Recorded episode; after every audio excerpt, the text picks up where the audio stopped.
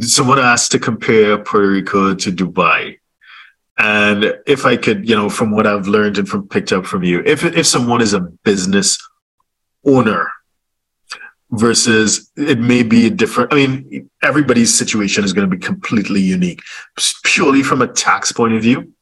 If it is your business owner, you might be a set, you may be leaning in one to one jurisdiction. Whereas if you were uh, an employee, then you may lean towards another. So if it is that you have earned income, then if you earn income as a bona fide resident of Puerto Rico, you're going to be paying tax at your marginal tax rate, which goes up to 30 something percent.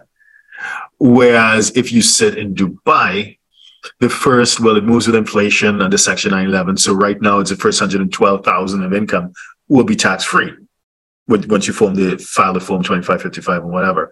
So it could be completely tax free both to Dubai because Dubai has no taxes Mm-hmm. A little bit of an asterisk there because it does, but generally speaking, no taxes to Dubai, and at least the first hundred and twelve thousand can be tax free to the U.S. Above that, you pay to the U.S. So again, generally speaking, if you are a mid, lower to mid level income earner, then maybe Dubai will be better off for you. If it is that you are an investor, because of the, the benefit with no capital gains, then Puerto Rico is definitely the one for you because they being a, a, resident of Dubai is not going to shelter you from US capital gains taxes. If it is that you are a business owner trying to run a company, you're probably not going to be much better off either way because GILTI is going to catch you. So so that it's it really depends on your portfolio, what your income streams may be. But generally speaking, I, I think those are some of the considerations of, as a U.S. taxpayer. If you're not a U.S. taxpayer, it's completely different.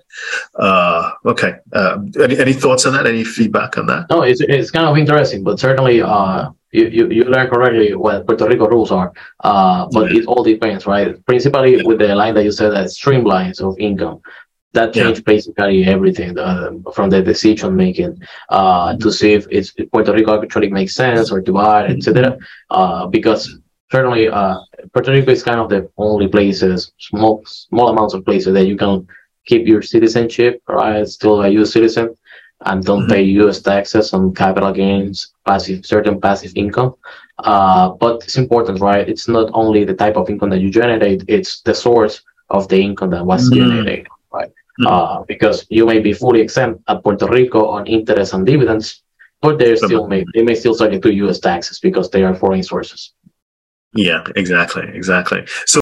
So, if you're a six, seven, or eight figure investor, entrepreneur, or business owner who needs a tailor made solution from a qualified team of professionals, we can help you achieve the international lifestyle, the freedom, and even the tax savings you're looking for. Visit us at htj.tax and live that international life.